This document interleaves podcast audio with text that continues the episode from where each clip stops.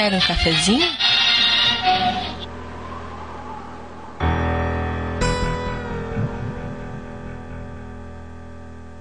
Whenever I smell asphalt, I think of Marine. That's the last sensation I had before I blacked out. The thick smell of asphalt. And the first thing I saw when I woke up was her face. She said she'd fix my bike. Free. No strings attached. I should have known then that things are never that simple. Yeah, when I think of Marine, I think of two things. Asphalt and trouble. E sejam bem-vindos, gamers cafeinados de todo o Brasil, a mais um, o seu, meu, nosso Café com Games! Ah, cara, que delícia! O seu, meu, nossa, é meu também, que legal! Eu sou seu host, Heriberto Solano, e para relembrar os velhos tempos, como a gente está gravando esse podcast, a gente não está transmitindo ao vivo para quem quiser ver, eu vou restar um Lincoln. Vamos lá. E eu quero que vocês adivinhem de que jogo ele vem. Ossos nos ossos nós dançamos, com pés que nem tocam o chão. Para a música então notamos o som vazio da escuridão.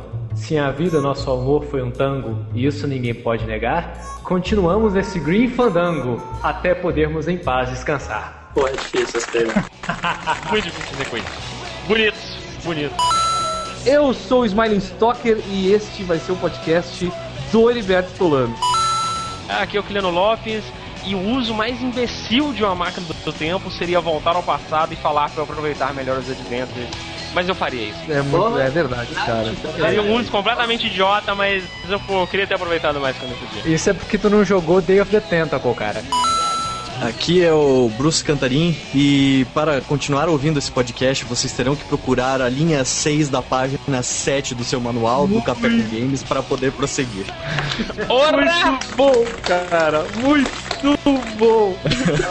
Pra ouvir, pra ouvir esse, Alguém pra ouvir esse fez uma podcast, entrada que preste nesse podcast. pra ouvir esse podcast, você tem que é, clicar em usar, clicar no objeto podcast e no, no ícone player. Usar pra Caraca, cara.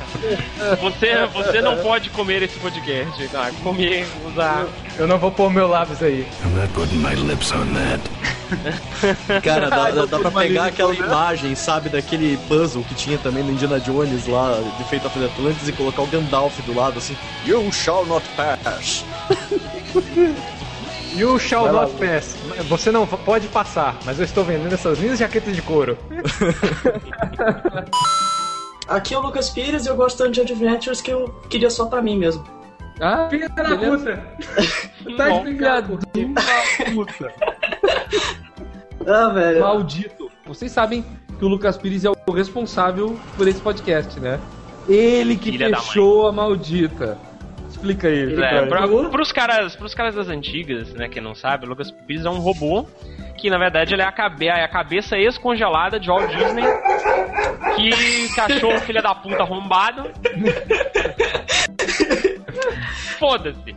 É, é, é, pra quem não sabe, o Lucas Pires ele é a cabeça congelada, é a ca- a ex-cabeça congelada do Walt Disney, que agora tá num corpo de um garoto e mentor de todo esse conhecimento e assumiu novamente a empresas Disney, por isso que ele tá fazendo esses avanços nerds aí, como comprar Marvel, comprar Star Wars e matar a LucasArts. Obrigado. É muito bom. Muito Eu dei uma Deixe trilogia, aí nos agradeço. comentários, ele vai ler. Eu dei uma trilogia, agradeço. A nova trilogia, obrigado pela nova trilogia do Star Wars. Caso Não, essa você- agora. Sim, claro, eu tô falando, obrigado pela nova trilogia, a gente tá precisando de alguma coisa. É culpa do John J. Abrams agora. Não é mais problema meu. Ah, Isso aí, É, então sobre- a gente começa aqui o nosso podcast sobre o- a era de ouro da LucasArts. O nosso adeus, nosso, nossa lembrança póstuma sobre essa empresa que tanta alegria nos trouxe. Então nós vamos para a nossa pequena leitura de e-mails e recados antes do podcast começar. E ao contrário do que vocês pensavam, a gente não grava a leitura de e-mails depois.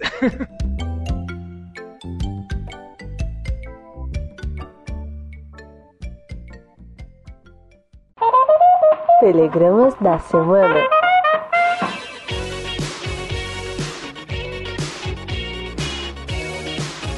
Aviso comercial, Din Din Cash, o Funfa.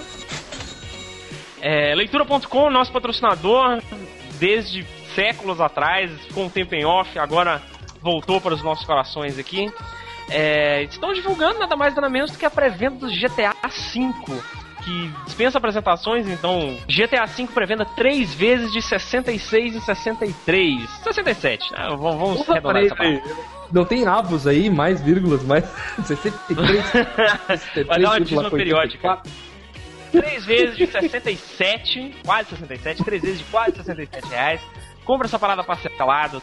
Sério, não não paga essa parada à vista. Tem, tem pra PlayStation 3, Xbox, tentando a pré-venda. Cara, GTA V, pelo amor de Deus, dispensa apresentações. E hoje é o sorteio do nosso Gol.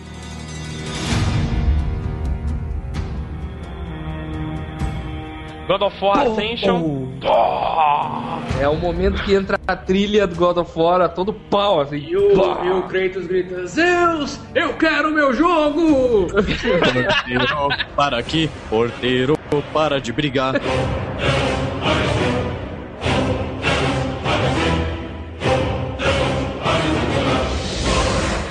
Porteiro, para aqui. Porteiro, para de brigar. Bruce Cantarim em Flames, que bom. É, o Clayton está de mais ovo virado do que nunca no God of War 4 e nós estamos sorteando um kit que eu tô com preguiça de pegar pra mostrar que tem vídeo, que é o kit, que é o game do God of War, exclusivo de PlayStation 3, uma camiseta oficial e um chaveirinho de metal com o formato da faquinha do Clayton, que dá pra você furar o olho do seu amiguinho. Foda, cara. E a gente fez esse sorteio aí há um tempo e o sorteio acabou de encerrar e a gente vai sortear agora ao vivo. Vou compartilhar a minha tela aqui. É, não sei se vai dar certo, né? É, eu não parece que eu não consigo compartilhar aqui pelo, pelo Hangout a tela precisamente essa aqui. Então foda-se, eu vou clicar em sortear e vamos ver o que vai dar. Só fazer um último teste aqui. Beleza, estão vendo aí? Excelente, vamos clicar no botãozinho azul. Loading. Um de tensão absurdo. Número de ganhadores, um ganhador. Finalizado. E Gilberto Pereira Júnior. Link do Parabéns! Yeah! Ju, graças a Deus não saiu ninguém da equipe, que eu tenho certeza que tem um filho da mãe ou outro que clicou em compartilhar aí, tem que sortear de novo. Gilberto Pereira Júnior, espero que você não more muito longe, porque vai ficar barato. Você acabou de ganhar um kit do God of War, que é o God of War do PlayStation 3, exclusivo fucking óbvios. Camisa, chaveiro, cortesia da leitura.com. Aguardem, vão ter mais sorteios, vão ter mais brindes pra vocês. É, Leitura.com tá de braços abertos pra gente aqui. A gente vai pegar mais brindes, vai sortear isso, vai se repetir. E, pô, agradeço muito a todo mundo que participou, foi quase 200 pessoas. E agradeço principalmente à leitura por ter cedido gentilmente esse jogo pra gente poder sortear. É isso aí, valeu. Exatamente. Comprem na leitura.com, acessem lá, ó, leitura.com, está lá. Coisas legais, jogos a preços legais, livros interessantes. Isso aí. Isso aí. E agora aí. um outro recado aqui. Eu gostaria de mandar um parabéns para nossos queridos amigos Viviane Werneck, o Caio Corraine, o Caio Teixeira, a galera do jornalismo de games e principalmente para minha senhora Estolano, Lucy Matos, Ah. pelo dia do jornalista. Cara, fazendo média com a senhora Stallone. Ah,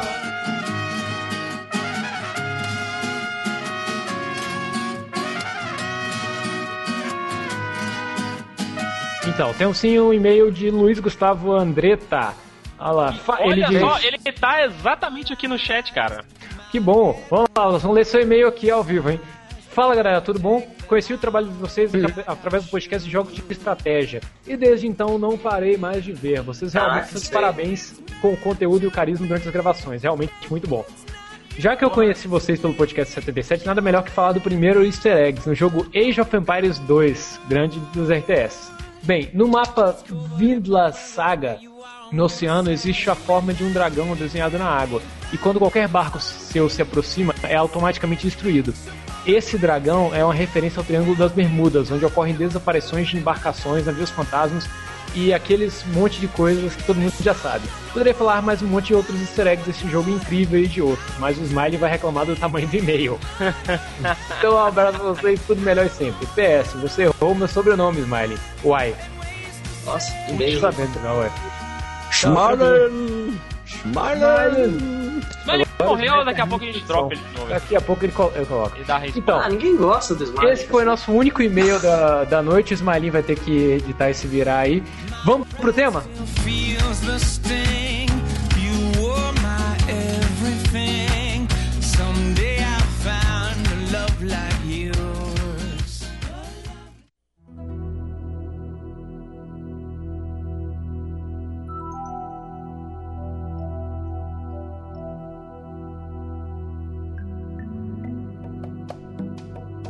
Antes de começar o nosso tema, eu tenho uma pergunta. Why you do this, Lucas? Why já falei. you do this? Eu tava afim e tal. Tava. Eu queria realmente ter, já que ninguém queria fazer mais Jorge Adventure, decidi deixar pra mim, É, basicamente. velho, porque assim, é, aconteceu essa semana de repente, do nada, assim, e. De chegar assim, ó, Lucas, Lucas Arts foi fechado, né? Alguns meses atrás a Disney tinha comprado o grupo Lucas inteiro, aí todo mundo ficou naquela esperança Eu de que ia sair. Lucas. De que iria sair uma animação de Green Fandango, de que alguma coisa ia voltar, alguma coisa ia fechar, ia acontecer. Não, eles fecharam a LucasArts e de tabela, dois jogos que estavam sendo produzidos foram cancelados, que era Star Wars 13 e 13. Do ponto de vista comercial, foi uma parada inteligente. querendo. É que É. ele não, não era um estúdio que produzia nada relevante faz um tempo e. O, o fechamento da LucasArts ele foi tipo o fechamento da. Foi tipo a morte do Michael Jackson. Nenhum dos dois produzia porra nenhuma há mais de 10 anos e. Agora que morre a galera sente falta. Fala que é fã e tal.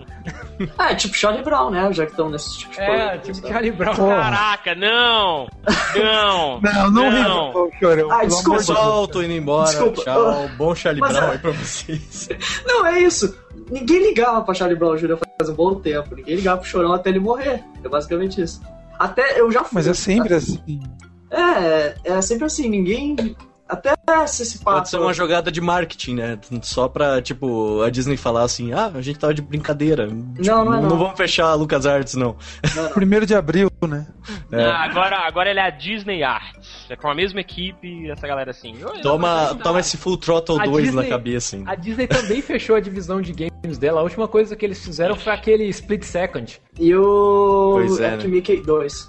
É, o Epic E foi Mickey fraco. dois. Ah, que novidade, uma parada do Warren Spector ser fraco. Não, não, pera aí. O Warren Spector fez Deus Ex. E Eu só. sei. E É. só. Puta, bela merda, né, velho? É. E Agora ele o Warren Spector. produziu. O Warren Spector agora tá na mesma do Peter Molyneux, tá apelando pra Kickstarter. Caralho. É. Se falar nisso, a gente, é, a gente pode fazer digressão nesse podcast de gravação? Ou... De que de digressão? É, falar sobre o Peter Molyneux mesmo. Não, não, deixa o Peter Molyneux pra outro podcast, né? Lucas Pires É, não desvia do assunto. A gente tá aqui um, um, de- de um você. decadente de cada vez. decadente por vez. Só porque eu quero evitar que vocês falem mal de mim? Então, vamos, começar vamos começar lá pelo, lá pelo final da década de 70, quando o Lucas, o George Lucas, estava ganhando rios de dinheiro com a, a série Star Wars. O que, que ele começou a fazer? Antes do filme ser lançado, todo mundo conhece essa história que ele já tinha os planos de vender todo tipo de produto licenciado do da, da, da franquia, né? Porque essa coisa de merchandising e produto licenciado, pra, pra quem não sabe, quem inventou foi nosso amigo Disney. Vou fazer um filme pra um bando de otário ficar comprando um monte de porcaria que não vale A nada. parada é que Ficar o- rico com isso. o Lucas, o George Lucas, ele investiu muito na tecnologia para poder fazer o que ele queria para filme, os filmes dele e também em comprar as empresas. Por exemplo, ele precisava de uma empresa para criar bonequinho para vender. Ele não queria terceirizar, ele queria centralizar isso. Então, todas as linhas de produtos licenciados de Star Wars e as empresas anexadas, por exemplo, Industrial Light and Magic, né, que todo mundo conhece que faz efeitos sonoros, a THX, Skywalker Sound é, e várias outras, todas essas empresas do, do grupo, essas são baseadas em tecnologias criadas para atender a produção de, de Star Wars. E com isso veio a criação de uma divisão, que foi a Lucasfilm Games, que o primeiro game que, que eles lançaram, os caras estavam junto com a equipe da Industrial Light and Magic, e eles estavam criando aqueles, aqueles, sabe aqueles arcades de gráficos vetoriais, de aqueles shooters de gráfico vetorial que, que tinha muito em fliperama? Eles perguntaram para os caras assim, e aí, será que dá para rodar um negócio dele num Atari 7200? Os caras, vocês estão malucos? Claro que não dá para rodar gráficos vetoriais em, em um Atari 7200. Aí os caras foram lá e conseguiram fazer o Ball Blazer, que é um, um jogo de. Ele é tipo um campo de futebol. E sabe aquele chip Mode 7 do Super Nintendo? Que dá aquela impressão daquele campo tridimensional que é usado no F0 e no Mario Kart? Eles fizeram aquilo ali no Atari 7200. Hum, Caraca. O jogo não é lá grandes coisas, mas é incrível você ver aquele campo com aquele eixo torto assim. Não, mas peraí, não, não é grande coisa hoje, né? Na não é época era inovação. Hoje não é nada. Então, a, Nossa. Depois disso de Lucasfilm Games, a, ela se tornou a LucasArts e ficou concentrada apenas em produzir os jogos licenciados de Star Wars e mais outras coisas que a, a- que a Lucas fosse precisar. Confere? Sim. Aí, em- só que ela ficou conhecida mesmo é, foi por fazer os jogos de Adventures. Ela tinha uma divisão apenas de Adventures, que era uma equipe de mais ou menos seis pessoas. Dentre elas, as grandes cabeças das quais a gente fala muito aqui, que é o Tim Schafer e o Ron Gilbert. Sabia, mas sabia que o Tim Schafer ele entrou lá como muito mais tarde apenas como testador. É, ele, ele ligou. Tester. Ele, ele, ele quis é, ganhar uma vaga como beta tester, ele ligou pro pessoal da LucasArts e falou assim: Ah, eu gostei muito do jogo de vocês, o Ball Blaster. ele errou o nome do jogo. História E, e sabe o que ele fez também? Ele Ah. mandou um quadrinho. Ele Ele- mandou um quadrinho junto com o currículo dele. Aí o cara ligou pra ele de volta e falou aqui, ó, você errou o nome do nosso jogo, mas a gente vai te contratar só por causa do seu desenho. I'm not putting my lips on that. Ora, ora, não precisa ficar nervoso. O primeiro grande jogo da, da LucasArts que, assim, demonstrou todo o pra que eles vieram nos eventos foi o Maniac Mansion, que começou com a engine deles também. é que é... O nome Ah, não, peraí, a gente errou. O primeiro não foi o Maniac Mansion, foi um jogo licenciado do filme Labirinto, Labirinto do David Bowie, do né? David Bowie. Caraca. E ele, ele seguia todos aqueles princípios do, do King's Quest, que foi realmente o primeiro jogo de adventure gráfico da, da, da história. Você co- controlava o personagem com o mouse, você clicava, você interagia com, com os objetos.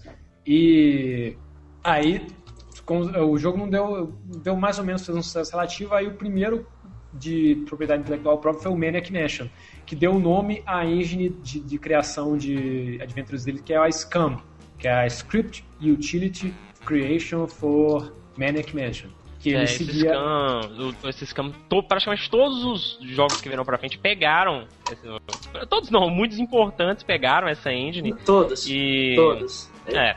Todos Se você tiver um. PSP, você consegue ter um, achar um simulador da engine Scam. Ou seja, dá pra você jogar full throttle num PSP, né? Você po- é, é a única maneira que você tem pra jogar os jogos os adventures clássicos. É assim, com um simulador da Scam, porque a não ser a época que você podia jogar o primeiro e o segundo Monkey Island no, no, no Chrome, eles não estão no Google Games, eles não estão na Steam nem nada, é, é pirataria neles, velho. É. O, o Scam, ele era como- quase como se fosse um RPG Maker. Você coloca o cenário, você coloca os objetos que vão ser interagidos com o cenário, e você tem uma, uma engine de controle do seu personagem que segue a lógica de ter um verbo e um, e um inventário, um verbo em ação. Então você pega o verbo, você pega o item do inventário e você coloca aonde no, no, no cenário que ele vai ser utilizado para você interagir com o mapa, resolver os puzzles e seguir em frente com o jogo. Ele segue mais ou menos a lógica que veio do primeiro Adventure, que é o Adventure lá do Explorador de Cavernas, que tudo você via um texto e você escrevia um verbo e um objeto para poder responder. de Sei. volta. O jogo era os moods, os multilayers, use domain. Isso. Então- Basicamente, quem, quem não tá conseguindo visualizar, ou quem não pegou a época, ou quem nasceu na era do PlayStation 1, garoto, garoto, você se identificou, você é garoto. É, é como se tivesse realmente uma caixinha com vários verbos: olhar, usar, comer, abrir, enfiar na bunda. É, tem vários verbos assim. E você liga os objetos, né, cara? Aí, por exemplo, tem um copo. Ah, ver o copo. Aí ele dá a descrição. Ah, esse aqui é um copo de vidro, ele tá trincado e não sei o que. Ah, usar o copo. Ah, não tenho nada nesse copo. Comer o, co- enfiar o copo na bunda. Talvez machuque, melhor não fazer isso. É, isso é uma aí coisa já, legal. você já partiu pro Laser Suit Larry, né? Que Isso- você podia digitar isso- um verbo funk pra tudo. Isso é uma coisa bacana porque o, a- o games que provavelmente só tinha uma maneira de você resolver aquele puzzle, e era a maneira mais ilógica possível. Só que qualquer tentativa errada qualquer tentativa errada de você tentar resolver o, aquele puzzle com aquele objeto resultava num comentário hilário sobre a, o quão estúpido parecia. Por exemplo, no caso do Maniac Mansion, o Maniac Mansion tem, ele tem um monte de, de, de objetos que você pode pegar no mapa que não serve pra nada. Se o jogo tem 300 Sim, objetos, Sério, é um- você pode terminar o jogo com a porra de uma serra elétrica e não saber pra que você usou essa porra. É, você tem uma serra elétrica que falta combustível. Ele é tipo jogar Skyrim, sabe? Um jogo da Bethesda. Você, pega- Exatamente. você pode pegar qualquer objeto no mapa e só 10% deles vão servir pra alguma coisa. Aí você pega uma, uma- uma serra elétrica, só que você nunca encontra combustível pra ela. Aí, em um outro jogo da LucasArts, que era o primeiro Monkey Island, você encontra combustível pra serra elétrica. Aí o cara, pô, isso aqui era de outro jogo. I'm not putting my lips on that. Ora, ora, não precisa ficar nervoso. Essa questão da Scan, que. O melhor nome dela, Script Creation Unity for Manic Mansion. Scam, em inglês, pra quem não sabe, quer dizer escória, né? Uhum. É, mas é com um M só, mas é a, só, a é. sonoridade, essa parada. Aham. Que, cara, eles foram usados, ele foi usado até 1998, ela. É impressionante a versatilidade dessa porra. Pô, se você contar desde quando o nego tá usando a Unreal 3, tá quase isso. Mas vamos falar do Manic Mansion, as paradas? Do roteiro dele? Eu, pessoalmente, não curto muito ele. Deve, deve, deve, deve. Ah, leque, leque, leque, leque, leque. chamar atenção nisso é o fato dele, tipo, a possibilidade de ter vários finais e tal. Você pode você- literalmente tem, tem uma cena que você pode pegar um hamster. E tem um- esse hamster é de um dos bichinhos, de uma pessoa. Se você coloca, se você coloca esse hamster no micro-ondas, mata esse hamster e mostra pra essa pessoa, essa pessoa te mata e o jogo acaba. É, o, nessa época, o Tim, até numa entrevista do documentário que eu vi, o Tim Shave tava comentando sobre. A, ele tava começando a se perguntar sobre a morte nos games. Se realmente um adventure precisa que seu personagem morra, porque só o fato de você. O, a, a morte, ele começou a pensar naquilo que eu, que eu falei da morte não ser uma questão de você perder para o jogo, mas sim algo que atrasa o seu progresso.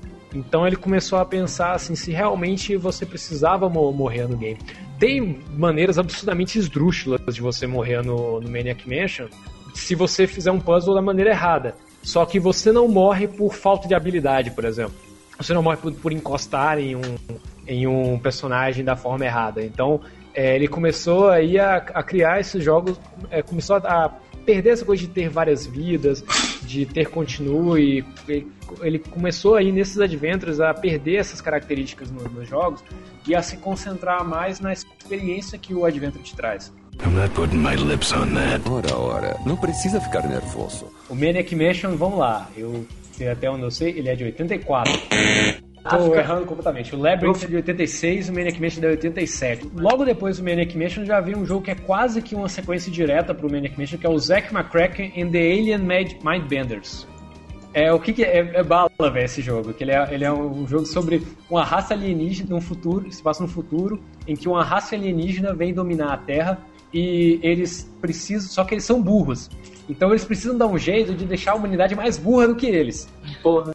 Aí, Isso não é muito difícil, não. eles monopolizam o mercado de telecomunicação e fazem todos os telefones do mundo emitirem um som que deixam as pessoas mais burras. E o seu objetivo é vencer essa conspiração para poder desligar essa máquina que deixa as pessoas burras. É, é um tipo roteiro da LucasArts, no final das contas. É, é, os roteiros do LucasArts vão seguir mais ou menos essa. É, é o que eu gosto do estúdio nesse geral, essa questão que todos os jogos vão ser tratados com humor. É tipo uma coisa que tá rolando, uma piada interna com o Heriberto, que até os jogos baseados no Indiana Jones têm humor do LucasArts, mesmo fugindo completamente da temática do negócio.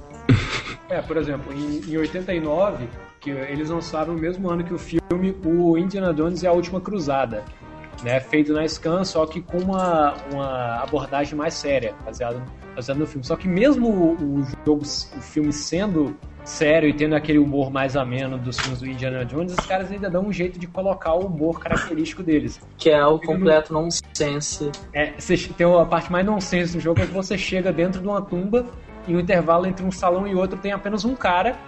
Do nada aí você pergunta, né, o personagem do Indiana pergunta: O que você está fazendo aqui? Assim, ah, eu estou vendendo essas lindas jaquetas de couro. aí, em todos os outros jogos seguintes, você vai encontrar o cara vendendo a jaqueta de couro.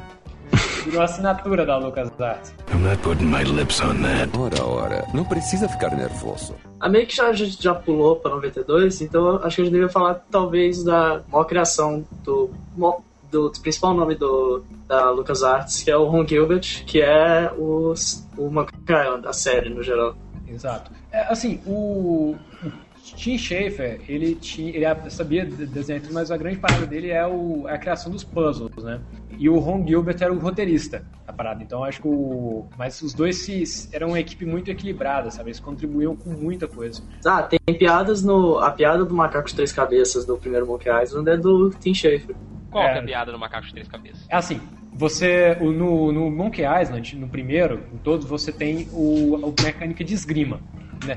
E a mecânica de esgrima, segundo o seu professor, é assim: esgrima é que nem sexo. O que importa não é o que você faz, é o que você diz. Você tá lá lutando com o seu oponente no jogo e já fica aparecendo os insultos pra você poder utilizar. E você vai aprendendo novos insultos ao longo do jogo. E cada insulto. É, cara, é a um parada mais genial. É, é é a parada bom, mais cara. genial do universo. Se colocar combate de espadas num. num- Baseado nos insultos, cara. É, os caras ficam lutando lá, lutando, lutando, lutando, e você tem que ficar escolhendo os insultos. Aí chega uma hora, o insulto máximo é você falar: Olha, atrás de você um macaco de três cabeças. Aí o cara fala: Eu não vou cair nesse truque. Aí o Guybrush sai correndo e realmente tem um macaco de três cabeças atrás dele. Caralho. Também tem nesse jogo ele encontra essa pa, a, que, essa pa, a, que, essa pa, a, que, essa parte maca- do macaco com três cabeças é quando ele encontra os canibais da ilha que são vegetarianos e tal, que eles, eles veneram um, um vulcão alérgico à lactose. Aí eles estão se secando e você fala, olha, um macaco de três cabeças. Aí você vai lá e negócio. E é aquela parada. E o que talvez seja mais genial da série Monkey Island, uma das paradas é a questão do nome do personagem, o Guybrush. Guybrush Threepwood, que. O nome, O nome- o Triple Wood é- era o nome de personagem do RPG do Ron Gilbert, Guybrush. É que quando eles estavam fazendo o, o vetorial do personagem e tal, ele colocava. Eles precisavam de um nome pra, do arquivo, aí do chamaram arquivo. de Guy. E Guy? a extensão Brush. A extensão aí... Brush era os arquivos antigos do Paintbrush, né? Do, Windows. Caraca, assim. não! é sério, é, não. O programa que eles usavam, né? É porque o, até o Windows 95, o Paintbrush não salvava em JPEG e bitmap, ele salvava em ponto .brush, uma extensão própria dele. Aí, ó, guy.brush, aí virou Guybrush 3.8. Aquela é parada, é. cara, nome sensacional da vida sensacional. E em 92, depois do, da sequência. Em 91 veio a sequência do Monkey Island, que é o Monkey Island LeChuck's Revenge. Que. E no, em 92, uma das paradas mais sensacionais do universo. Em 92 veio um dos melhores jogos já baseados no. É o único jogo bom, na verdade, baseado em Indiana Jones. Que é o Indiana Jones and the Fate of Atlantis. O Lego É Indiana Jones genial esse, esse jogo, cara. É, é o melhor filme do Indiana Jones que nunca foi, cara. É, melhor do que a trilogia, é o filme 4 agora. Ué, isso aí Cara, eu se faço tivessem um melhor gravado que o isso daí. 4. Cara, até o jogo de Super Nintendo é melhor que o Indiana Jones 4. É o que você tá Mas o, o chicotado em índio, roteiro, a fogo, é história, bom. cara, é do caralho, cara, desse jogo aí, cara. Cara, ele tem uma história excelente e assim tem tudo a ver com, com Indiana Jones. Um cara que investiga civilizações antigas.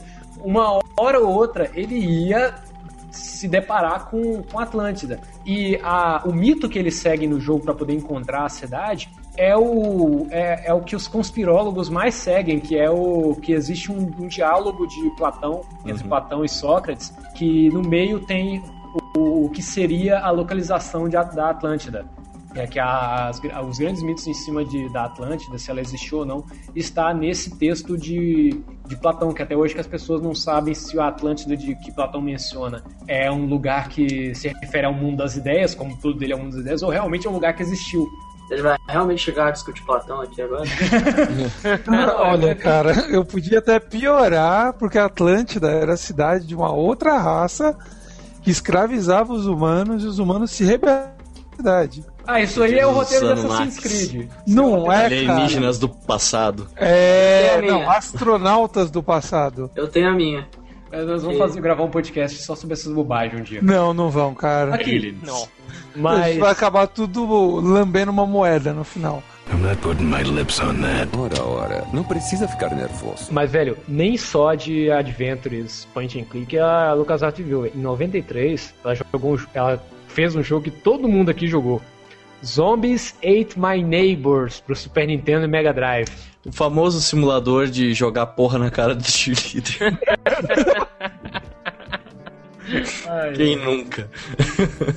Todo mundo aqui deve ter jogado. A gente até mencionou dele no, no nosso podcast sobre zumbi, lá no podcast número 9, eu acho. Que foi o podcast zumbi, que é um jogo top-down de matar zumbi da, daquela maneira sarcástica envolvendo objetos artesanais. É o. É o. é o antecessor espiritual do Dead Rising. Esse aí, olha. Basicamente. Basicamente. Bela descrição. E no mesmo ano, eles adaptaram dos quadrinhos, dos quadrinhos Pulp, pra, para os games, o Sam Max Hit the Road. Foda. Foda. Você co- jogo chegou a jogar? esse puta de um jogo, cara. Muito foda. Sério, e posso falar, a, me- é, a gente vai entrar no negócio da Telltale, mas, cara, a série de Adventures de CMX da Telltale também é, é sensacional. Tem algumas. Tem alguns que você vai passar, você não vai conseguir jogar direito, porque você vai ficar rindo de diálogo pra diálogo. É uma coisa espetacular esse negócio. É muito bom. O Sam Max, eles são polícia freelance, né? Cara, é, eles são tão polícia freelancer que na arma deles tá escrita como eu estou atirando. Os 0800, assim. E a abertura do jogo é sensacional, Oh. cara, pra época, cara. Tipo, é, é umas animações tudo feito só com arte em sprite e tal, tudo muito bem dublado. This doesn't look like the Lincoln Tunnel, Sam. Looks to me like a marginally volatile hostage situation, Max. Ooh, does this mean we get to kick some puffy white mad scientist butt? Can't think of a reason not to. Cara, é. Velho, a animação do jogo é, é, é sem noção, bicho. É, tipo assim, é tudo todo pixelado. Parece que os caras animaram no, no paintbrush frame a frame, cada e, e tudo, velho. Eles chegam no local, assim, exemplo, tem uma cena que eles vão chegar no local pra resgatar uma pessoa que tá sendo prisioneira, eles destroem uma parede com o carro deles e a animação tá aí sendo É destruída. muito bom. É muito bom, velho. Quando, toda vez que você ia entrar no jogo, você tinha que ficar um- um- mexendo num, num joguinho de, de colocar roupa né, no Sam e no Max, cara. Pra, pra- que era password pra você poder entrar no jogo, cara. Era ridículo aquilo, cara. Não, e o, o, o Max é, o é o- é basicamente é o que seria o coelho do Monty Python falando, porque ele é um coelho psicopata que tem Totalmente. dentes de tubarão. Caralho. Não, tem. De novo falando da Telltale, tem um momento que, na série de Adventures da Telltale que ele ganha superpoderes. Cara, você fica assustado com o que esse coelho psicopata é capaz de fazer. Não, e o, eles chegaram a, a ganhar uma série animada também, né? Que Chegaram. Passou, acho que até no Cartoon Network uma época. Mas acho que esse negócio de série animada não quer dizer muita coisa, porque até o Bubsy teve série animada. I'm not putting my lips on that. Ora, ora, não precisa ficar nervoso. Eu ia citar mais um Adventure que também surgiu no mesmo ano, que talvez é desses Adventures Clássicos da LucasArts em 2D, é o meu favorito, que é o Day of Tentacle. Que Esse jogo, cara, ele usou viagem do tempo É a melhor mecânica de do Adventures melhor jeito que podia. São os puzzles mais complexos e questão de humor, sério. ele é quase uma sequência direta do. Ele é uma sequência do- direta do Maniac É, Mansion. do, do Maniac Mansion. e o Uhum, Maniac tem Mansion, alguns o- o personagens doutor- que, que são recorrentes e tal. É, o do, do doutor lá, né, dono da mansão, ele tinha dois tentáculos. Dr. Essa- Fred. Dr. Fred tinha um tentáculo. Aí esses dois, ele cria uma máquina do mal que começa a poluir o rio feliz. E tem dois tentáculos, tem um tentáculo burro e o tentáculo roqueiro. É o tentáculo roxo é um tentáculo. É, o tentáculo verde é o Shun de Andrômeda. Aí o tentáculo roxo tá com sede assim, ele vai e bebe da água poluída do rio. E fala assim, peraí, eu tô querendo agora. É, ele o começa. mundo! Não, ele começa. Ele ganha sentindo alguma coisa mudando em mim. Daí começa a sair assim um negocinho, daí pá! Sai duas mãozinhas assim. é muito boa aquela cena. Daí, só porque ele tem duas mãozinhas, ele. Agora eu posso dominar o mundo! Aí Não. ele começa a querer escravizar a humanidade. E o, o- a solução do Dr. Fred pra poder fazer isso é chamar os caras que do primeiro jogo e colocar eles numa máquina do tempo movida a diamante pra poder ir voltar no dia anterior ao tentáculo ao tentáculo Não, beber a sério, água. é o roteiro mais idiota. Eles queriam, eles queriam, é, em vez de simplesmente sair correndo atrás do tentáculo, não, eles vão pegar uma máquina do tempo e voltar no tempo um dia. Só que aí o, o- o diamante que ele Que ele usa ele mandar usa os caras. É de vidro, é falso. Aí ele quebra no meio do processo e cada um dos três personagens vai pra um tempo diferente. A menina vai pro, pra 200 anos do futuro, depois que os tentáculos dominaram a Terra. Ele fica no presente. e Realmente dominaram, isso que é muito foda. E é a melhor mecânica. Aí você fica. Tem que resolver os puzzles interagindo com esses personagens, entregando itens através dos tempos. Tipo, É, você e precisa o- de. É, de e o mais legal é que a cabine da máquina do tempo, de, que- onde cada um entrava, é um banheiro daqueles de show que os caras usam em evento. Ah, Um banheiro banheiro. químico, Daí banheiro você joga os itens pela privada e dá descarga pra mandar pro outro. Aí, tem umas mecânicas, por exemplo, tem um lu- negócio, um puzzle lá no futuro que a menina precisa de vinagre, só que ela só tem uma garrafa de vinho. Aí ela pega o, o, o- a garrafa, manda pro passado, aí o cara guarda no armário e daqui a 400 Não, não, anos não, aquele calma. vinagre. Não é bem assim. É o, o Thomas Jefferson tem uma cápsula do tempo que ele não, sabe o que, que ele vai colocar ali pra deixar pra gerações futuras. Daí você tem que ir lá no diálogo, tipo, falar pra ele, não sei o que, ó, guarda esse vinho, não sei o que e tal. As gerações futuras, vai que no futuro não tem vinho, não sei o que, coisa parecida. Daí ele, tá, beleza, vou pôr um vinho aqui dentro. Daí chega no futuro, você vai lá no lugar onde tá a cápsula do tempo do Thomas Jefferson, ela abre, daí tá lá o vinagre. Mas, Ou ela precisa, cara, ou ela esse precisa jogo. de uma. Ela precisa, por exemplo, de uma. de uma roupa de tentáculo pra poder passar pelas Ah, esse puzzle é, é demais, cara. Tipo, Aí você tem que convencer a, a mulher que tá desenhando a bandeira dos Estados Unidos a fazer a bandeira em formato de tentáculo pra quando ela pegar uma. pra mudar a história do universo pra pegar a porra da bandeira de tentáculo. Agora, tiveram, tiveram algumas frases, assim, cara, que, tipo, ficaram comigo pe- pela vida inteira, cara. Tipo, que é um puzzle pequeno que tem no passado com o Rogue lá, que daí você tem que fazer chover pro Ben Franklin poder empinar a pipa dele, né? Daí o que, que você faz pra fazer chover, cara? Você pega um balde com água, você pega o sabão e pega uma esponja e manda ele lavar a carruagem. E como ele recomeçou a lavar a carruagem, batata, começa a chover, cara. Seguindo a lei de Você Murphy. começa a lavar teu carro, começa a chover. Aquilo atingiu minha cabeça de um jeito, cara. outra, outra parada massa que, tipo assim, é. o- tem um- uma hora lá, eu acho que no presente, que o cara tá precisando de um aspirador, né? Um aspirador de Sim. pó do CP 2000. Aí você volta, vai no passado e coloca lá na hora de O escrever a panfleto na Constituição caixa de Americana. su- sugestões pra Constituição Americana. né? É uma caixa de sugestões pra Constituição Americana. Aí você coloca, todo lar americano deve ter um aspirador, rock nele. É muito foda, cara.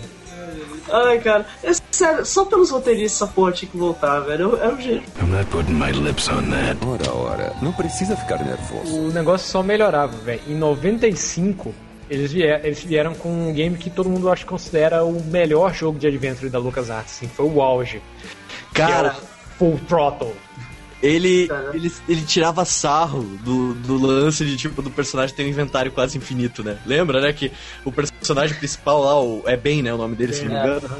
Ele tacava tudo com outra coisa dentro da jaqueta, assim. Ele ia pegando, colocava na jaqueta, daí ele tirava de dentro da jaqueta, pare- ele parecia ele pegando item lá gigantesco, assim, saindo e usava. Era muito. Mas, e aquela questão que entra agora uma moeda, assim, em vez de ser uma porrada de verbo, tem simplesmente, ah, interagir, falar, não sei o quê. Uhum. Tá. E, aí tem aquela frase, ah, ah, eu não colocaria meus lábios nessa É porcaria. que é o inventário dele é assim, é uma caveira que, é onde aparece quase todos os itens e tem três ações, que é uma boca, um, a- a- a- a- é uma cabeça, um pé e uma mão. É pegar, falar e chutar. É, às vezes quando você, quando você põe uma coisa nojenta na sua boca, é falando, eu não vou pôr meus lábios aí. E a questão, uma coisa que eu acho mais foda é a questão de ambientação do Fotrota. Que é o primeiro jogo que é o Tim Schafer que faz, que o Tim Schafer é absurdamente bom nessa coisa de criar ambientação. Porque ele cria um universo em que os veículos com rodas não existem mais, um pseudo Mad Max, cara, é absurdo. Muito bom, cara. Cara, E o- ele cheira a motor de óleo diesel, basicamente. Os caras trabalham muito bem com qualquer tipo de ambientação. Eles não ficam presos a um tipo só de ambientação. Vamos, vamos citar um exemplo, não vou sem diminuir ninguém. Por exemplo, é, você vê, conhece empresas que trabalham melhor com ficção científica, melhor com. Ah, vamos dar um exemplo de todos, exemplo recente. A Irrational Games com Bioshock. É. Todos os Aí- jogos deles, eles trabalham com sociedades distópicas extremistas, é isso. Por- ó, cara, você pe- pega o Manic Mansion. a Manic Mansion e Day of the Tentacle, um, um tipo de universo. Tra conseguiram trabalhar com Indiana Jones. Eles fizeram Loom em 90, que é assim, é um, uma história mágica absurdamente ép épica que a gente não falou.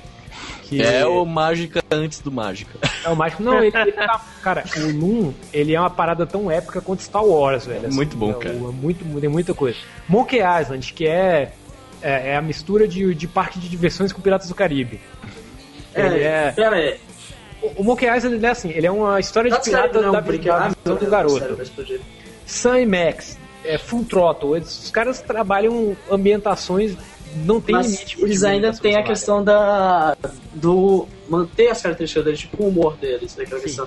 Eles É a trabalham questão, todo, todo tipo de ambientação, mas sem é a questão que, que eu mais sinto falta em jogo, além de bom roteiro, ultimamente, é humor. Às vezes você vê um humor que vai além dos piadas de estupro do Duke Nukem. Depois dos Adventures da LucasArts, eu só vi um game em que você decorava as frases do, do jogo. Que foi o Portal, o Portal e o Portal 2, sabe? De um jogo de ter quote mesmo, de Aham. ter frases que ficam na cabeça como frases e efeitos marcantes de grandes filmes. Eu só vi isso nos Adventures da LucasArts e no Portal 2, depois disso, sabe? E os caras tinham roteiros excelentes. Ah, cara, tô com saudade agora. Ainda bem que eu guardei pra mim essa porra. Ai, ai. Acho que todo mundo vai abrir um Adventure depois de escutar esse podcast aí. Ah, cara, eu acabei de achar um emulador de Scum aqui pra Android. E o Full Throttle, Não, felizmente eu tenho meu full throttle aqui guardadinho, bonitinho. É de escova Eu de tenho que dente? terminar o Full Throttle aí. De escova de dente. O meu Full Throttle, cara, ele, eu, o disco tava arriscado. Digitem no YouTube Full Throttle, vocês vão encontrar duas, três coisas na- nos, primeiro, nos primeiros resultados: a música de abertura, um vídeo do jogo e o comercial do Full Throttle, que é a escova de dente. I'm not putting my lips on that. Ora, ora, não precisa ficar nervoso. Um negócio até que a gente tava falando antes, tipo, alguns jogos estão no Steam, tá? O The Dig, o Indiana Jones e o, Fa- e o Fate of Atlantis, e, e- e alguns assim que, que eles tinham de Adventure, o Loom também, eu tenho eles tudo na, na própria E Steam, o cara. Funciona. Island 1 e 2 ganhou um remake É, também. Lindíssimo, que você pode ainda por cima escolher os gráficos clássicos. Mas o The Dig, The Dig ele estava sendo feito em paralelo com os outros jogos e ele levou cerca de 4 anos para ser desenvolvido. Que o, o que, acontece? É, não é não é segredo para ninguém que o Steven Spielberg faz muitos trabalhos em parcerias com a LucasArts, com a Lucasfilm, né? Por exemplo, o, todos os Indiana, Indiana Jones, são- Jones. são de roteiro do George Lucas, eles são de. ele- a, a marca pertence à Lucasfilm, mas quem dirige é sempre o, o Steven Spielberg. E o, o Steven Spielberg estava reservando um roteiro. Ele tá, é, no início da década de 90, ele estava experimentando mídias diferentes. Você pegar de- de 90 até 95, o Steven Spielberg, além de ter feito Parque dos Dinossauros, ele fez a, a série de animação dos Animaniacs, que deu origem ao Freakazoid, Print Cérebro, ele produziu todas essas animações. Ele começou a mexer um pouco com games, é tanto que o, o primeiro Medal of Honor teve dedo dele, e ele estava preparando o roteiro do The Dig. O roteiro do The Dig estava para ser adaptado para o cinema pelo, pelas mãos do Steven Spielberg, só que acabou, depois de vários atrasos na produção, acabou saindo apenas o jogo. Só que o jogo é, é espetacular.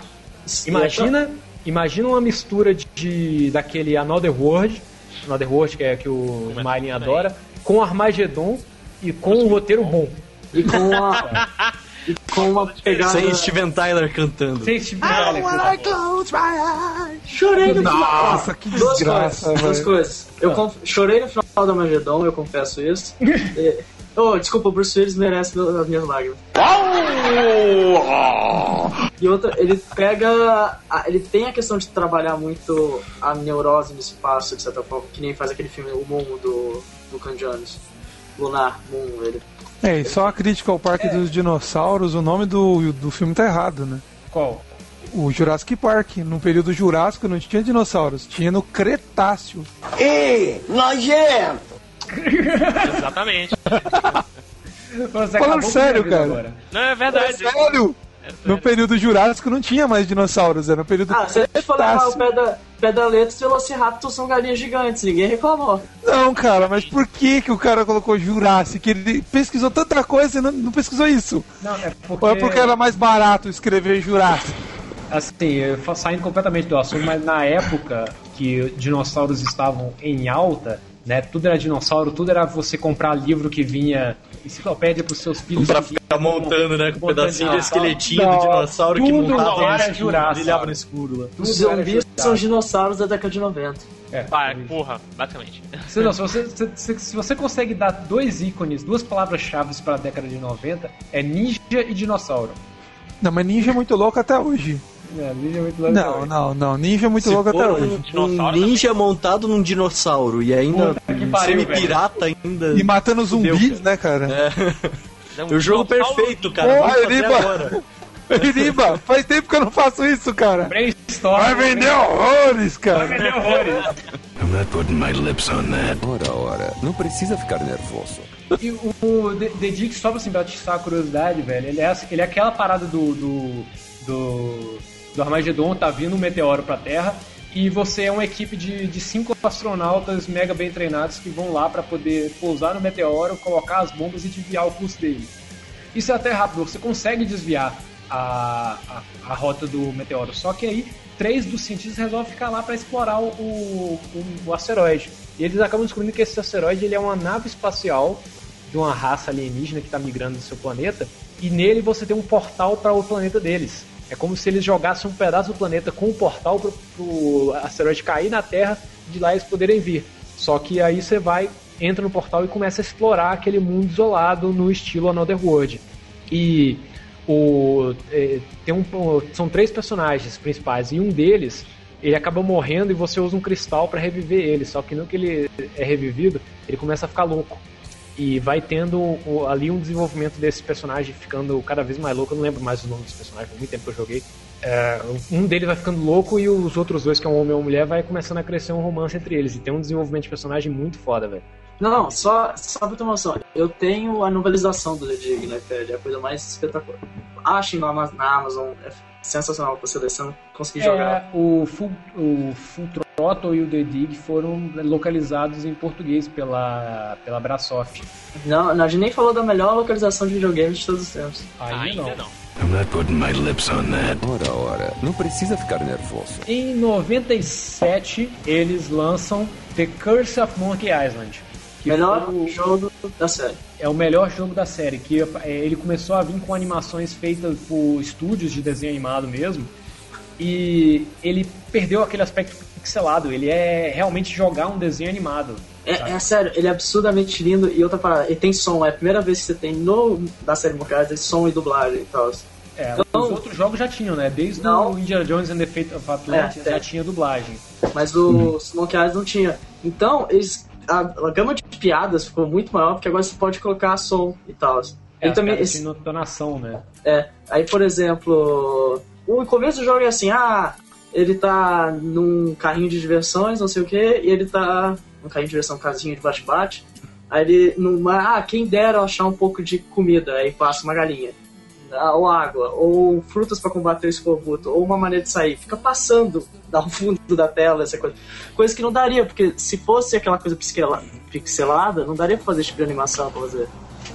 Cara, Ou a é- canção dos piratas, que é Depart, Depart Event to Be. Que é ele tudo tem uma das melhores aberturas, é melhor, é, é considerada a melhor apresentação de videogames ever, sabe? Junto com Metal Gear Solid 2 e outros jogos, é fantástica a abertura do Monkey Do- Island. Que, do e, uma- e começou a decadência dos Adventures aí, porque ele custou muito caro e E não teve Foi. um retorno tão bom. Porque a partir de, em 1997, os jogos que estavam se popularizando no PC era o Doom, era o Quake, daqui a um ano iria sair Half-Life.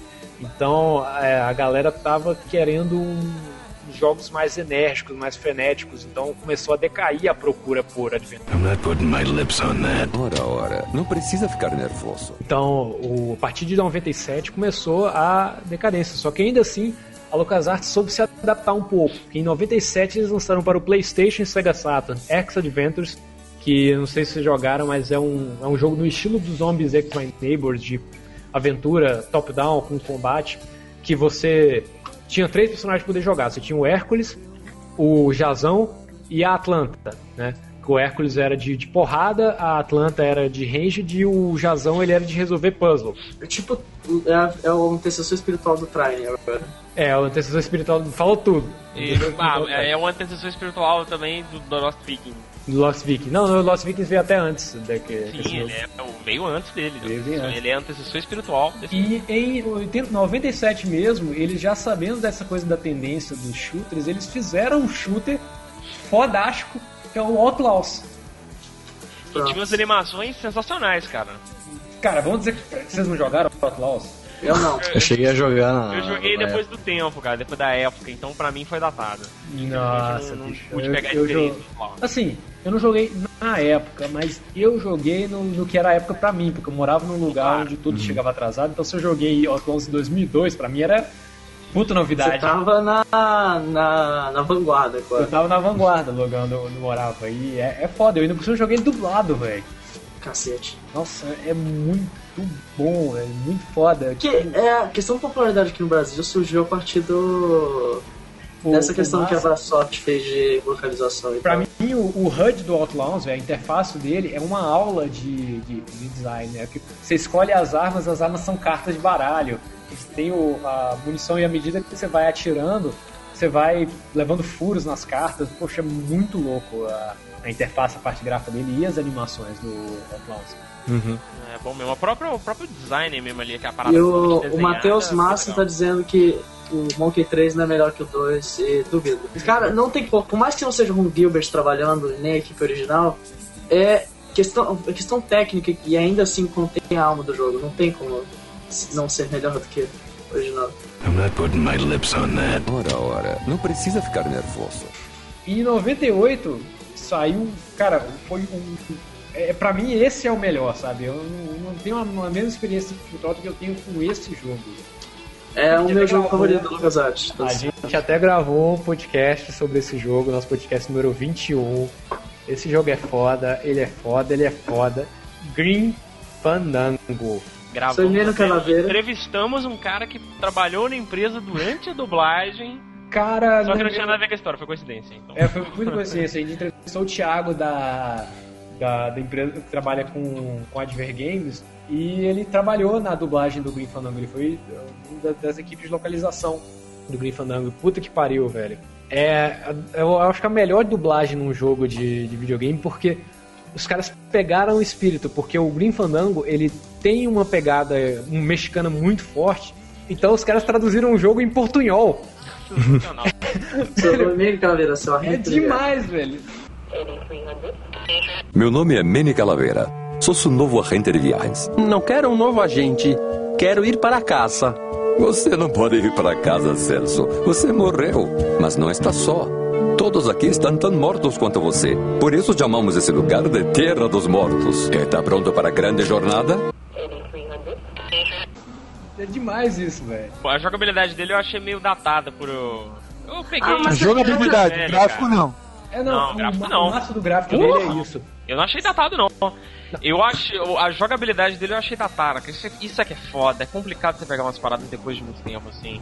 É que é Você- é você questão, acaba sabendo. é- é a nova você engine tá perdendo deles. algo muito bom. que é a, é a Grim Engine, que é a engine de jogos 3D, de animations 3D dele. E, cara, na é- 98, que é aquele ano cabalístico de videogames, cara, eu acho que ele é o jogo mais melhor visualmente e que talvez saia melhor, de certa forma, que ele ambiente 3D. Porque, assim, é, na época que o 3D tava chegando, assim, o, o Tim Schafer até comenta isso no, no, no documentário dele, que ele olhou assim para aquele, pra aquele negócio que amou todo mundo fazendo 3D, e aqueles personagens todos horrorosos, falou, pô, bicho, isso não é legal. Só que, se a gente quiser sobreviver, a gente vai ter que aderir a isso. Aí a ideia do Green Fandango partiu dele procurando algum tipo de boneco que ele conseguisse fazer no 3D que não ficasse ridículo. Aí ele lembrou da, da- das calacas, que são umas marionetes que se penduram em casa no, no México durante o Dia dos Mortos. Que o dia, o dia dos Mortos lá no México é tipo o nosso carnaval, sabe? É o dia mais alegre e importante do ano, é o dia de Que é finados. uma filosofia de vida, assim, eles não estão comemorando que o cara morreu, eles estão celebrando o que ele fez em vida e comemorando que ele está num lugar melhor agora. Então, aí eles. O, ele, pegou, ele fez um mundo onde seriam esses bonecos, essas, essas calacas, que é a, a- a- após a morte. que é o A Terra de los Mortos. E lá você tem uma viagem até chegar no submundo Descanso Eterno. E de acordo com como você foi em vida, você tem direito a uma viagem melhor ou uma viagem mais tortuosa. E para terminar de explodir as cabeças, ele criou um, um mundo que é uma mistura de art deco da década de 40 com templos astecas e, e puta que pariu, velho. Como assim a, a direção de arte daquele jogo, velho? É que, é, eu, sério, isso precisa de um remake urgentemente, ou de uma animação. Porque para a, a genialidade da ideia que ele teve. Tudo começou porque ele queria, a, ele queria ter qualidade no jogo se adaptando à nova tecnologia. Sabe, tudo é muito bem feito, o texto é muito bom, velho. E as piadas funcionam tão bem no, no inglês quanto no português. Sabe? Sério, só pra ter uma noção que uma coisa que eu acho sensacional no, além do sonora do Game Fandango, que é foda, é a, essa questão de adaptar jogabilidade para Nintendo Adventure. Para saber que um item naquele ambiente é usado, o Manny olha para ele. É, ele tá passando e a cabeça dele vira pro, pro item. E todo item ele tem um comentário. Você pega o baralho e fala assim, ah, eu acho que eu vou preciso pegar essas cartas aqui. Eu acho que eu vou precisar de um pouco de paciência hoje. É tudo, é, cara, é muito bom, velho. I'm not putting my lips on that. Ora, ora, não precisa ficar nervoso. O último jogo antes deles fecharem a divisão de Adventures LucasArts, que foi o Escape from Monkey Island, de 2000. Que foi feito na Green Engine, ele é um Monkey Island 3D horroroso, que não compensa nem falar. E aí o, a coisa começou a desgringolar pro lado da LucasArts. Porque já em, nove, em 2000, é, o que está que tá acontecendo? Em 99 tinha saído a, o, o reboot, não reboot não, desculpa, tinha saído a trilogia nova de Star Wars, né?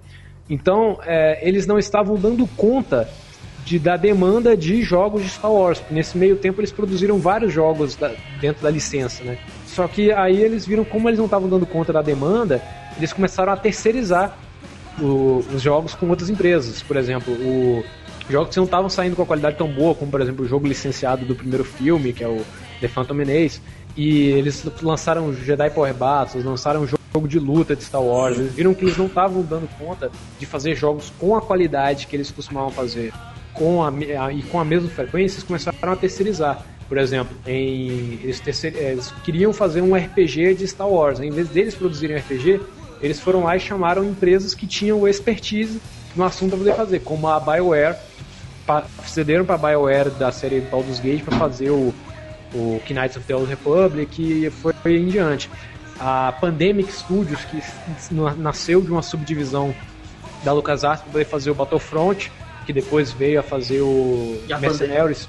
Playground of Destruction, entre outros jogos, eles começaram a terceirizar dentre várias empresas e focar o time da LucasArts apenas nos jogos que fossem de ideias criativas, né? E Fazendo tentando... um, um, adendo, se vocês tiverem interesse nesses jogos aí em específico da franquia Star Wars que foram feitos por outros estúdios, escute o podcast de Star Wars que a gente debulhou, falou um monte deles. É, eu, eu, eu, a gente não comentou aqui nenhum jogo baseado na série Star Wars porque é... Tá tudo lá. Tá tudo lá. né? Mas aí começou a era da, da terceirização. Aí veio o Lego Star Wars, veio o Force Unleashed, veio o Rogue Squadron, que é a série Rogue Squadron, que é, que é, excelente, só que a divisão de Adventures nunca mais foi a mesma depois disso. O Tim Schafer, que era uma das mentes criativas, saiu para abrir a própria empresa dele porque ele não estava gostando de como as coisas estavam andando, ele abriu a Double Fine. O Gilbert saiu também. O Gilbert saiu, ficou um tempo afastado da indústria de games e a LucasArts nunca mais foi a mesma. Alguns saíram, fizeram até o Tale, essas coisas. É, teve uma galera que saiu para poder fazer até o Tale, eles conseguiram comprar algumas das licenças dos jogos, né, como foi o caso do CMX, e há dois anos atrás eles finalmente conseguiram comprar a da franquia Monkey Island e fizeram Tales of Monkey Island, seguindo a mesma lógica da, da... Que é bem ruimzinho. É bem fraquinho. Até se comparar ao Max deles, é bem fraquinho, não tem o mesmo humor. Mas eu, exceto alguns sim, mas eu acho que como é episódico e tal, alguns não são tão bons que nenhum negócio, mas alguns são simplesmente geniais. Tipo, o terceiro episódio. Eles chegaram a prometer uma sequência de Full Throttle, só que o jogo ia virar um beat'em up bobo. Ah, cara. E. É, não. É a questão. É meio melancólico tá falando isso, mas é foda. Foi uma época que já passou e, e o que rolou agora com a Disney ter comprado e fechado o estúdio foi simplesmente. O último prego no caixão, né, cara? É, já tava. É uma. É igual.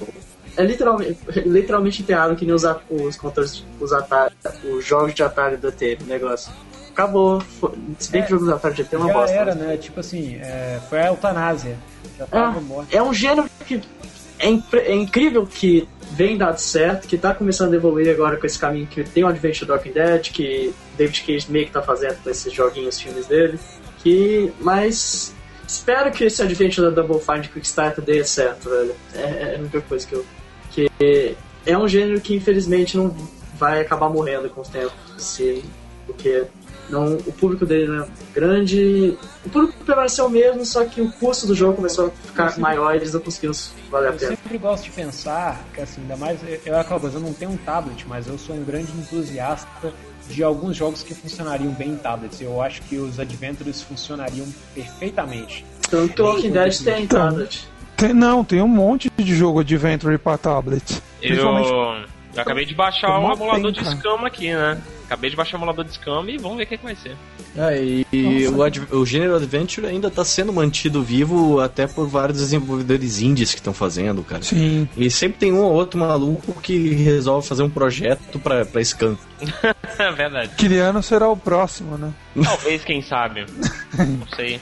Aí, ó, o Adventure Game do Café com Games. Eu, eu acho, eu acho que o Kiliano tem tudo pra ser um novo Team Shape, um novo Gilbert, velho. Eu também acho. Só falta grana, né? Claro, uau! Kickstarter. Faz o cara, um Kickstarter Kickstarter lá. do Café com Games. Aí tudo bem, se vocês. Já, já tem o ator de voz. Beleza, se vocês quatro que casarem Fala, fala, fala aí, Bruce. Eu não, eu não vou pôr meus lábios nisso. Eu não vou pôr meus lábios nisso. Maravilha. Vamos, vamos separar esse trechinho de voz aí pra usar no futuro. Bru, vamos colocar aí, ó, que- petição Kickstarter Bruce Cantarim para, para Ben em português. Um novo negócio. Que maravilha.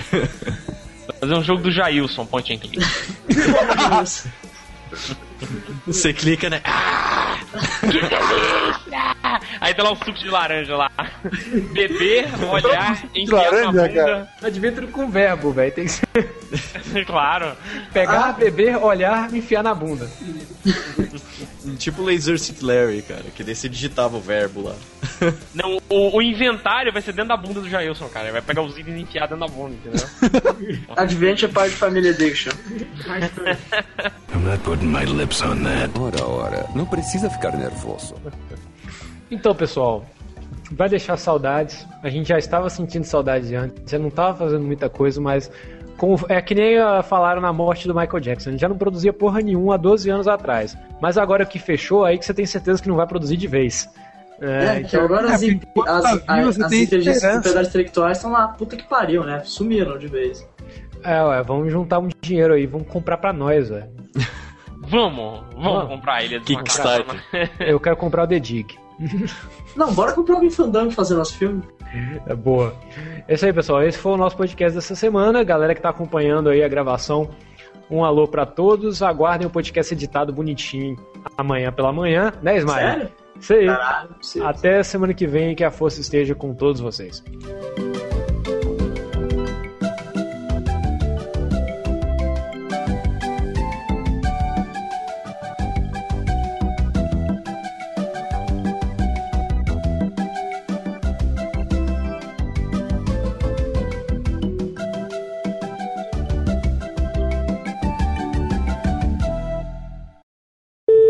Ela começou.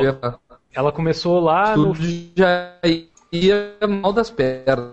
Nossa, Smiley. Cara, Smiley, o que, tu fez? A morte da O Lucas Smiley está falando com a gente direto de 1920, quando o ele telefone foi inventado. É. É, Você começou a. com, com o primeiro. Com o primeiro Ele sabe que, da que a. Vai, Smiley. Vamos Como unir as é o mãos, cara? pessoal, Cara, tentar traduz sintonizar, canalizar o espírito do Smiling aqui nessa mesa. Vamos todos dar as mãos, todos com muita fé. Nossa, cara, você tá numa lata. Você tá numa lata. Você tá gravando do barril do Chaves, cara. Eu No meio do oceano. Eu Por favor, alguém teletransporte o Smiley pra Ah, não, 2013. pode Ô, Smiley, você levou a sério essa parte de viagem no tempo mesmo, né? Levou mesmo. Só que daí a gente entra no loop, né? Segundo. Só se utiliza a viagem no tempo quando acabou a criatividade, né? Perdemos a conexão com o Smiley. É difícil essa conexão da AOL lá nos primórdios da internet. O cara tá, tá gravando. Ele foi lá em 1984 pra começar a pesquisa, né? Que é quando foi lançado. o primeiro- É, exatamente. E ficou Primeiro- lá, esqueceu de voltar. Lá? Não, eu, eu que não deixei ele voltar. Quem que é o Smiley no podcast? Ele vai eliminar um por um, cara. Que eles, ah, eles, como eu falo, eles agradecem, eles worship, ah, esqueci o, o negócio. E tem um cara perguntando de que, por que você tá com uma munição de Nerf, Heriberto? Por que eu tô com munição de Nerf? É. Aonde? Ele tá, aparentemente, ele tá Ah, eu vendo. tô segurando uma munição de Nerf aqui, porque eu tenho uma Nerf, ué. Você, Pra nada. pra nada. Absolutamente nada. Tá atirando nos estagiários. Vou pegar a munição de Nerf aqui. Voltando à temática de. Outra temática. Então, e em 98.